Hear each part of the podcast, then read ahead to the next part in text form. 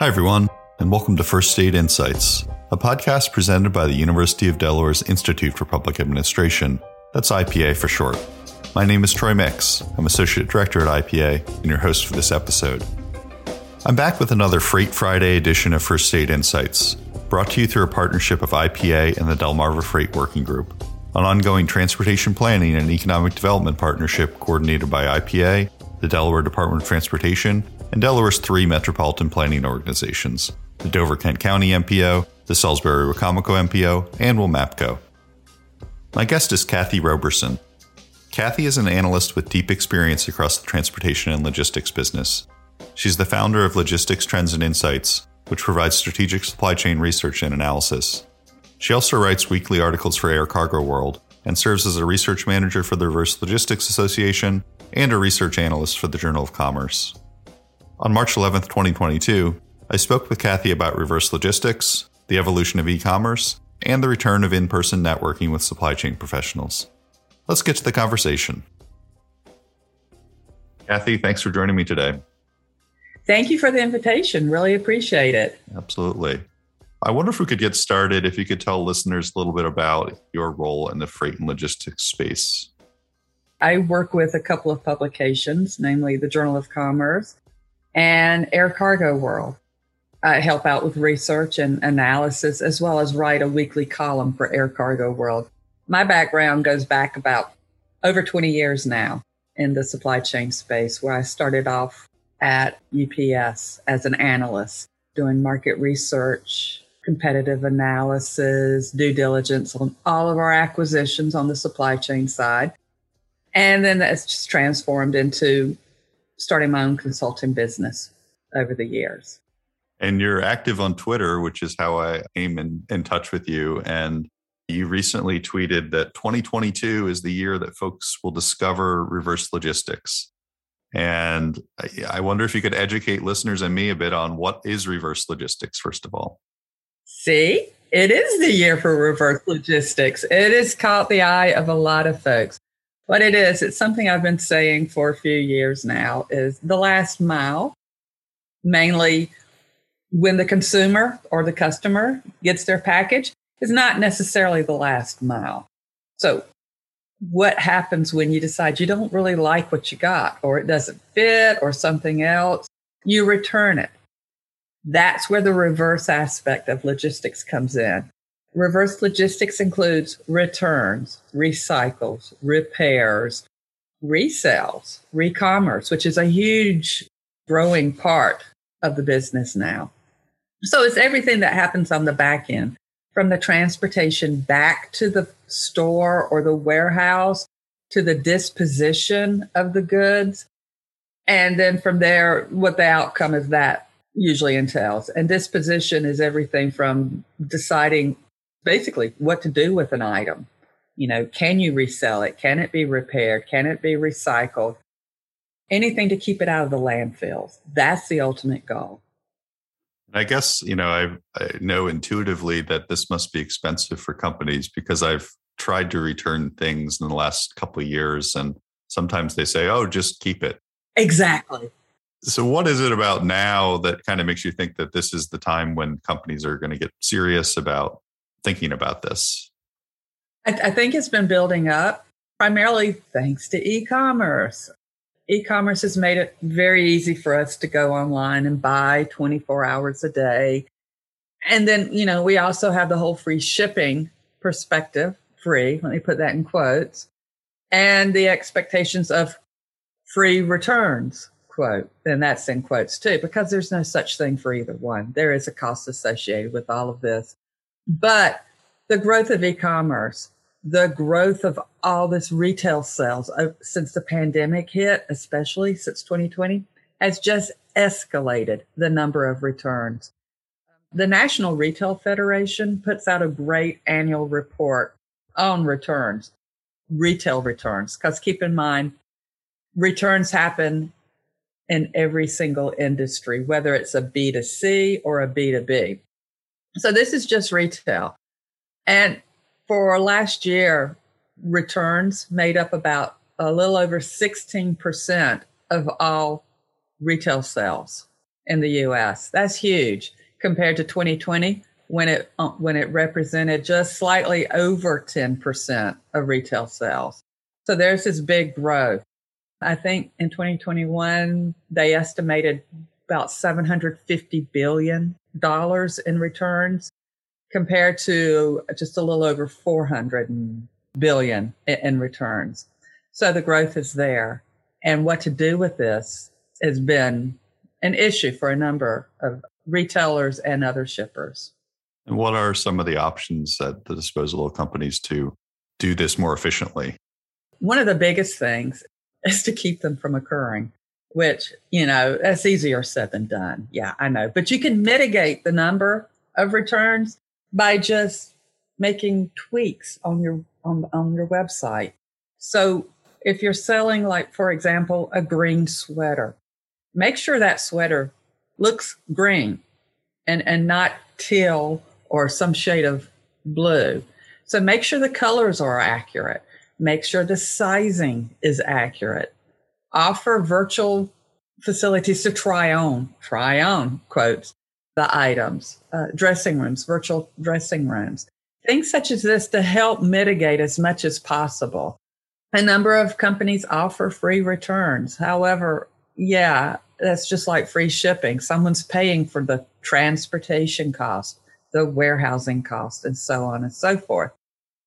So try to mitigate those costs as much as possible by working with your last mile or your transportation carriers, you know, to get better rates and such as that. Partner up with some of the um, folks that focus on reverse logistics. A lot of times they can offer better deals. I mean, you have like Navar is a good reverse logistics provider, Inmar, and then a lot of our 3PLs, third party logistics providers, also offer really good options as well.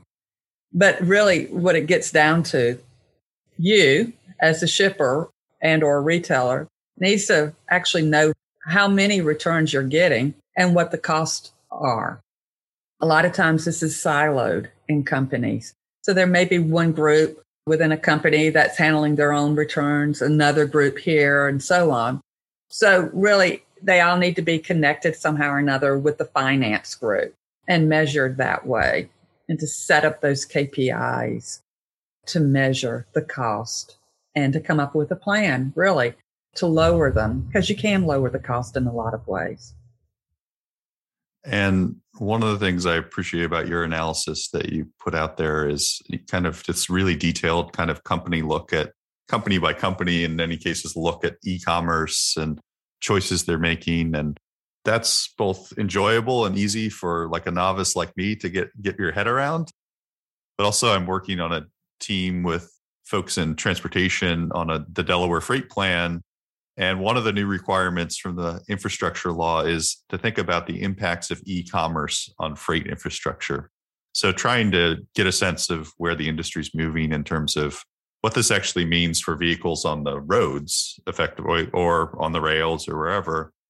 And I guess one burning question is you know, we've talked about e commerce, but how are they separated or not from the physical stores now? and our companies kind of rethinking their use of their physical space in reaction to free shipping being expected and you know the volume of returns and the cost of that from what i could tell there's a lot of different models being literally thrown at the wall to see what sticks but overall i can say covid has really kicked a lot of retailers in the rear end to fast track their investments in technology and linking their physical with their virtual presence. So there's been a lot of investments made in the omni channel.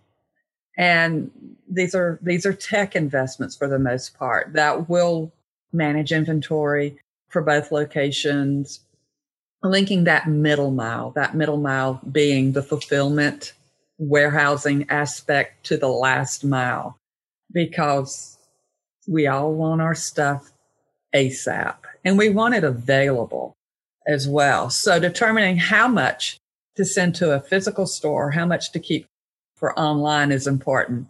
But yeah, turning these physical stores into fulfillment facilities has been also very popular as well because a lot of times these stores are closer to a consumer and they can get it delivered to our front steps faster, usually within a day or two, or we can go and pick it up ourselves, you, uh, either in the store or curbside service.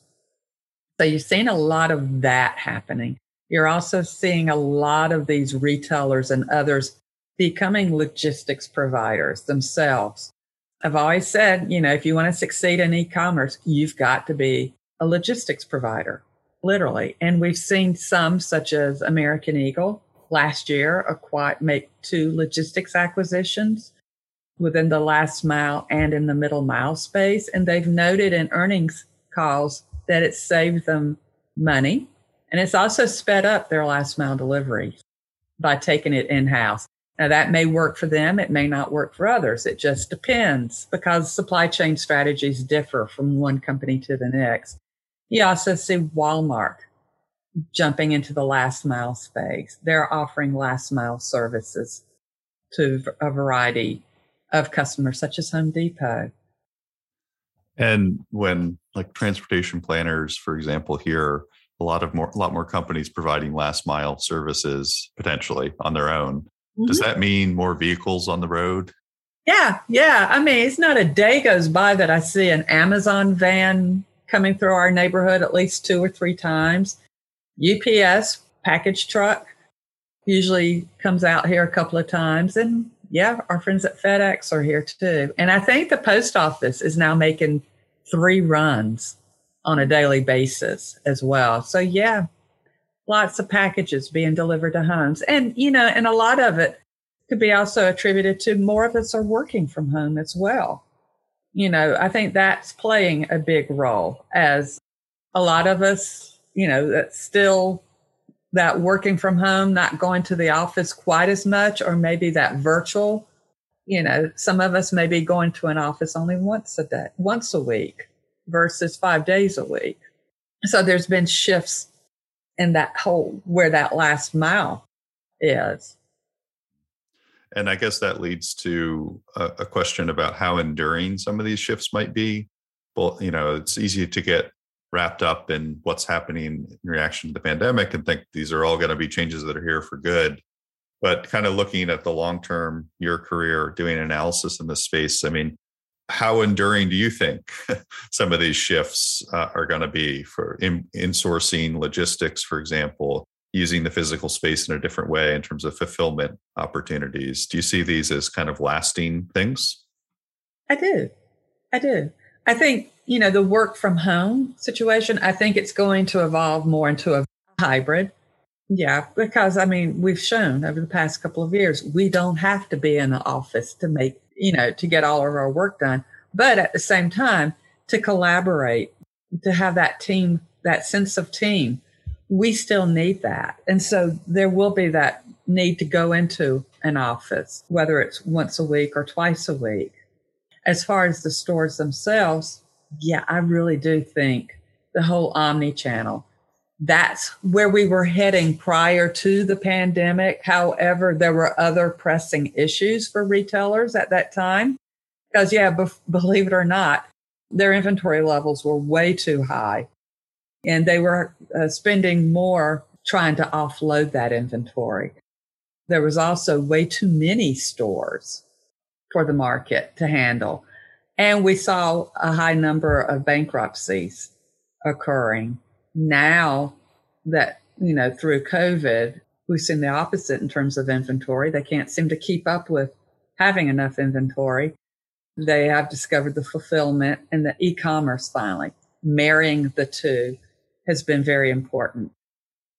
And so the omni-channel, could you just put a point on that? Like what exactly is meant by that term, omni-channel? Yeah, I mean, I, I use the term omni-channel. Others may be using multi-channel, but what it includes is it's a uh, it's a seamless connection between the physical store, the website, the mobile devices, so that me as the consumer, I could either order something on my phone or go to the store and I will have the same experience, customer service, customer experience across the board. It wouldn't be clunky, you know, where I have a different group of people I have to deal with from a retailer's perspective. And, you know, I don't think we can ignore that people have been talking about the supply chain crisis a lot more last year or so. And, you know, we all kind of marveled at the Ever Given being stuck in the Suez Canal and sharing memes about it. And I imagine for someone in your position working in the field for a while, this has felt a little weird to you, maybe. And I wonder if you could talk a little bit about what it's been like to be on the inside and getting all this attention on the industry. Uh, I think, you know, a lot of people um, out on social uh, over the past year have talked about my family now understands what I do. Yay. My family still doesn't understand what I do. they kind of under they they understand the, the supply chain, but they don't quite understand what exactly I do, other than I talk about it to people. But yeah, it really has. I mean, has brought it home to a number of, of folks. My, a, family member uh, she called me recently and she's like, Kath, the I went to the grocery store, the shelves were bare. I couldn't find my favorite item. You know, what's going on? And and I explained it to her. It's like, oh yeah, that was on the news. You know, that type of thing. So that awareness behind the supply chain, you know, I'm so happy to see it. Happy to see other publications writing on it, talking about it, because folks don't realize how important it is until it really does hit hit them personally. And as we were talking about before the call, you've been able to make some trips recently to conferences to kind of be with like-minded folks who were in the similar situation of all this attention on the industry and now finally getting back together. What was that like and what what's kind of on people's minds that you took away from some of those events? One of the biggest ones that I came back from was uh, a TPM, went to both TPM Tech and TPM. And TPM is a great conference put on by the Journal of Commerce. And it was the first in person conference in two years. No, since 2019. Yeah. So, and it was my first in person trip to this conference. So I had a lot of expectations and they were all met. It was almost like the way I described it was like a, a homecoming for a lot of folks we hadn't seen each other, you know, since 2019 or longer for that matter. You know, everyone was so happy to see each other, to reconnect, to network. It was fantastic. And the sessions, um, I mean, it's very focused on ocean freight, the import side. And there were some fantastic sessions from a shipper's perspective as well as from the ocean vessel perspective. You know, the shippers were pretty angry.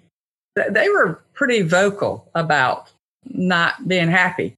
They let it be known at the conference, but I mean, it didn't get violent or anything. But at the same time, the ocean vessel carriers were explaining the dilemma from their perspective. So the meeting of the two as well as the trucking industry, drayage. Oh my gosh, the tension and demurrage was mentioned so many times during that conference. Coming together, explaining why each was angry was fascinating to hear. And it also emphasized the theme of the conference was the importance of relationships. And it's not, you know, like, oh, let's just make a relationship on this short term. Long term relationships are very important. Yeah, your stuff is stuck in the middle of the Pacific Ocean, but let's work together and see how we could strategize, come up with creative ideas to mitigate some of these delays once they hit the country. That type of relationship. And you mentioned there's some conflict between players, which I imagine is there even in the best of times. But I think during TPM, uh, there was the State of the Union where, again, supply chain issues got mentioned. And I wonder what was kind of the reaction between those players in conflict to what the president had to say about some issues as he saw them. Oh, yeah. So it was great because that that was a, a, Tuesday night when that happened. We had a TV set up during one of the the evening network sessions, so a group of us were sitting there watching it. The minute President Biden said that they were going to go after you know these foreign companies, you know, for gouging and such as that, our heads, I mean, it was like our necks snapped because we all just automatically jerked and, and looked at each other like, oh, it was like the uh oh moment. Like, surely, no, no. and so, yeah, that, that created a buzz that night as well as through Wednesday. You know, what exactly does that mean? A lot of players, whether they're the supply chain providers, ocean vessel carriers, or whomever, nobody really wants the government to get involved any more than they should. Let's just put it that way. You know, this is something that a lot of people think we should be able to work this out without the government and and the government. I mean, we had several folks from the government, from the FMC, Secretary of Transportation. They were all there, you know, talking about this, and they really don't want to get involved any more than they have to. They just want it, they want everything to be fair. And I think that's what a lot of us want. I mean, I think one of the things with the supply chain crisis is so many want a silver bullet to just kind of solve it. And, you know, as you list the players that just at the conference, there's a lot of players with a lot of different incentives in the game. And it's not one simple switch that you can pull to, to make it all better. Exactly. And it's not one issue that's causing all of this. There's several issues. You know, it's just highlighted different things throughout the supply chain that we need to look at. Well, I should say supply chains, because to me, a supply chain is like a social security number. No supply chain, you know, they all differ. They should differ just depending on a company's strategy. And it also highlights the need to, you need to study you need to review your supply chain on a regular basis, not just put it on a shelf and go, yeah, it's there. It's worked like this for the past five to 10 years. There's no need to change it. Well, if anything, risk within the environment, the global environment, you have to change it on a regular, ongoing basis. You need to monitor the markets that you're in on a daily basis and adjust your supply chain on that as well. So, coming out of the conference and thinking about your work over the next couple months, uh, what kind of analysis are you going to be diving into uh, in the near future that that folks might see on social media or elsewhere? Uh, well, I have, I took a lot of notes at TPM, and um, prior to that, I was at WMX, which is a, a mail and express conference uh, so I took lots of notes. And what I'm taking away from all of this is how does it all connect back to the last mile? Because right now, the whole last mile in e commerce is something very near and dear to my heart. And, you know, I laugh and say that, yeah, the world's discovered reverse logistics this year. Well, the world has definitely discovered last mile over the past couple of years and the importance of adding last mile to the rest of their supply chain. Because last mile has always been treated much like reverse logistics as like the redheaded stepchild, you know, or some other group within a company manages last mile. Now it's all being combined together. It's important to know how ocean freight impacts last mile, air, trucking, so on, how they all interconnect. Well, I look forward to tracking uh, what you come out with. And I really appreciate you taking time today to speak with me. So thanks a lot, Cathy. Thank you so much. I appreciate it. For more on Cathy's work, read and subscribe to her Substack at cathyroberson.substack.com. For details on the University of Delaware's Institute for Public Administration, visit our website at ipa.udel.edu. Thanks for tuning in to this special Freight Friday edition of First State Insights. Reach out with comments, subscribe to the podcast, and tune in again soon. Take care.